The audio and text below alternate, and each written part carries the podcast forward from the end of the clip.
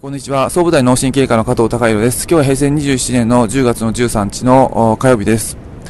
えー、まあ毎日こう、今回合宿でサーフィンさせていただいてるんですけども、まあ毎回毎回、この海の形っていうのは、あの、雰囲気、海の顔形っていうのは、あの、やるたびに、あの、サーフィンするたびに、あの、変わって、え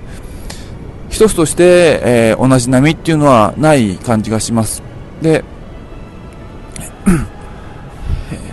結局、まあ、非常にサーフィン楽しいんですけども、だんだんだんだん上手になってきて、えーまあ、ちょっとその自然に対してこう舐めたような気持ちになってしまうと、必ずしっぺ返しを食うっていうか、自分の身の程を知らされるので、まああのー、すごくその大自然にこう優しい感じでいろんなことを教えて、えー、もらえるようなあのスポーツなのかなと思います。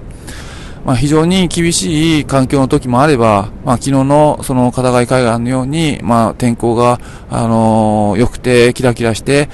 で、トビウオが飛んで、で、イルカが、あのー、泳いでてっていうような、本当にのんびりとした、まあ、天国のような時もあったり、いろんな表情を、こう、海が見せてくれるので、まあ、自分自身に、あのー、の身の程がわかりますし、あのー、非常に、あのー、勉強になるし、何より楽しいので、あのー、まあ、毎回続けさせていただいてます。今日は以上です。